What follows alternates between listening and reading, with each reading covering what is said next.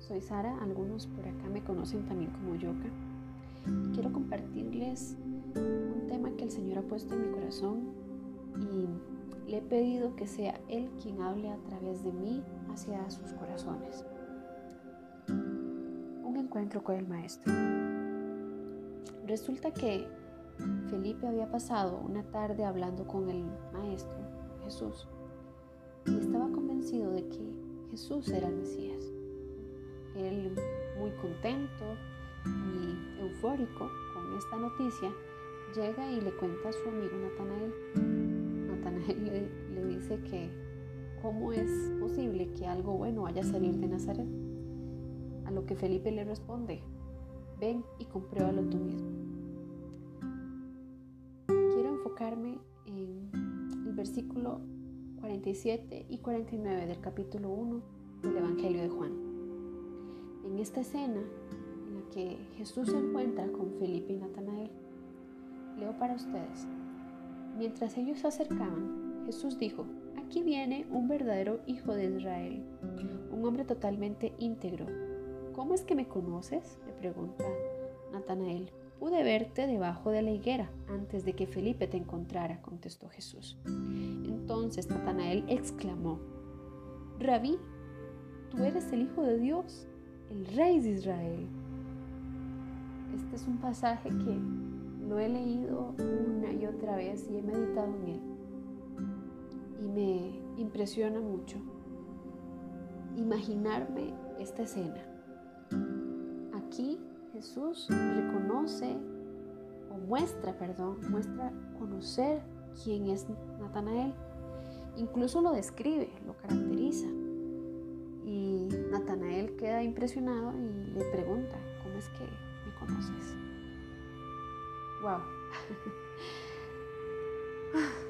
Dios nos conoce a nosotros tanto, mucho más de lo que nosotros mismos nos podemos conocer. Y dice en Salmos 139, versículo 2 y 4, que ni siquiera hemos pensado cuando ya Dios lo sabe todo.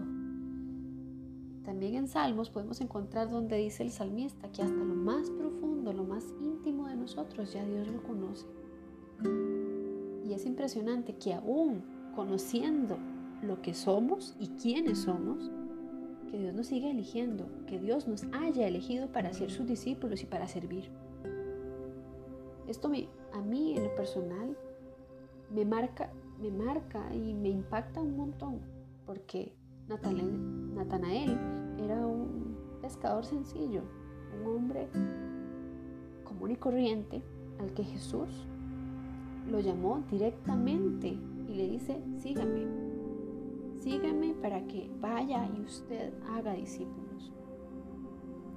Y aquí también, en esta escena, Dios nos dice a través de Jesús que Él no mira las apariencias y tampoco las posesiones, porque no hay absolutamente nada de nosotros para darle a Dios, porque Él es el dueño de todo y que más bien lo que nosotros tenemos es por gracia de Dios. Este pasaje para mí también es maravilloso porque muestra que Jesús lo que quiere es una relación personal y única con cada uno de nosotros. Hace unos días escuché una frase que, que me llegó, me llegó a lo más profundo y es la siguiente. El trabajo que Dios hace en mi vida no lo hace con nadie más. Díganme ustedes si esto no es cierto. Cada uno de nosotros tiene experiencias pues diferentes. Cada uno ha vivido situaciones diversas con Dios y a lo largo de la vida. Y Dios nos llama de una manera diferente. El proceso conmigo es distinto al proceso que Dios tiene contigo. Y algunos pueden tardar años para que Dios trabaje en su corazón. O pueden tardar años para aceptar y atender al llamado de Dios para cumplir su propósito. Como tal vez como en el caso de Moisés. Este, Moisés tardó 40 años viviendo como egipcio, 40 años viviendo como un pastor de ovejas, hasta que Dios se le presenta frente a frente hasta que Moisés acepta el llamado de Dios para ir y liberar el pueblo de Israel. Otros tienen pues cambios radicales que en cuestión de, de días o semanas ya han cambiado y son transformados, como en el caso del apóstol Pablo, que tuvo un encuentro con Jesús cara a cara y que le cambia todo el panorama y pasa de ser un perseguidor de cristianos a ser perseguido por predicar el Evangelio. Y es increíble ver cómo Dios trabaja aún en el silencio. Que a pesar de que nosotros a simple, a simple vista no veamos qué es lo que Dios está haciendo, Él sigue trabajando. Y es impresionante de verdad. Nos va preparando y nos capacita durante toda nuestra vida. Y Dios es tan perfecto, tan meticuloso, tan ordenado, que aún antes de que nosotros naciéramos, ya Dios alineó todo, ya Dios lo había preparado todo. Y en nuestra vida Él permite situaciones y momentos buenos y otros que, que son a veces hasta terribles. Y todo es para formarnos. Y para unos dirán, uy, qué formación nos da. Y sí, para algunos es un proceso más doloroso que a otros, pero sigue siendo un trabajo en el que Dios nos va perfeccionando día a día. Así como dice en Jeremías, en, esta, en este verso que habla acerca del alfarero. Y para algunos puede sonar un poco trillado, pero sí, Dios debe rompernos una y otra y otra vez. Debe volver a preparar el barro e ir moldeándonos a su parecer. Debe ponernos en el fuego para ser probados, para ser sellados y fortalecidos a través de este fuego. Y es increíble cómo Él trabaja en nuestra vida cuando nos disponemos que lo haga. Volviendo al pasaje con Natanael en esta escena, él estaba un poco incrédulo al escuchar a, a Felipe hablar de Jesús. Sin embargo, cuando se encuentra con el maestro, el que ha impactado y le dice, ¿cómo es que usted puede saber quién soy yo? ¿Cómo es que, cómo es posible que usted sepa quién soy yo aún en lo secreto? Porque en el pasaje de Juan 1 nos habla de que estaba Natanael detrás de la higuera o debajo de la higuera. Muy probablemente era un momento íntimo de, de Natanael con Dios, tal vez él estaba orando. Y esto, que esta conversación que tiene con Jesús, lo impacta tanto que él reconoce que Jesús es el Hijo de Dios. Ahora, es asombroso que Jesús conozca todo de nosotros y nos elija. Como les decía anteriormente, no hace falta tener títulos, no hace falta tener una profesión o ser eruditos. Lo que Dios quiere es trabajar en nuestra vida tal cual, aún llenos de pecados, aún llenos de errores y mil imperfecciones Dios nos va atrayendo hacia Él con amor. No importa lo que hagamos o lo que hayamos hecho, su propósito se cumplirá en nosotros a medida que nosotros de verdad entregamos nuestra vida y dispongamos nuestro corazón para que Él nos perfeccione a la medida de Cristo. No importa lo que nos hayan contado o lo que otros hayan vivido con Cristo o con Dios.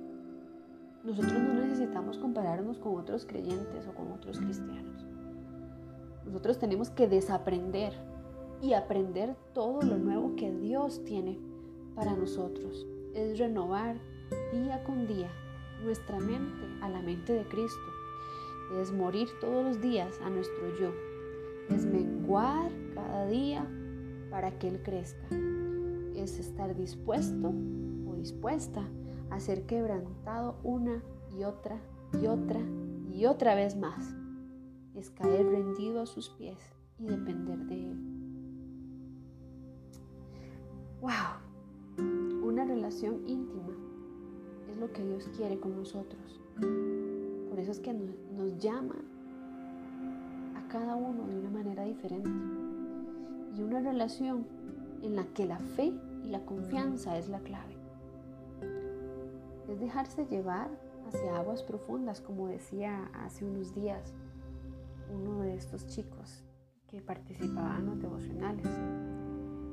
Es dejarnos llevar por Él hacia dentro del mar y saber que Él sostiene mi vida. Es navegar en medio de la tormenta y saber que Él trae calma.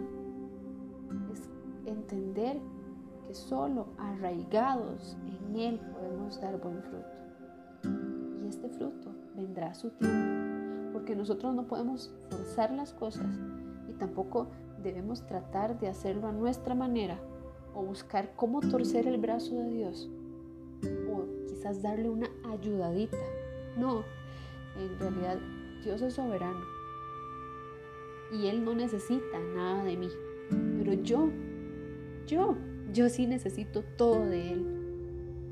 Y a pesar de que Él no necesita nada de mí, Él quiere todo de mí.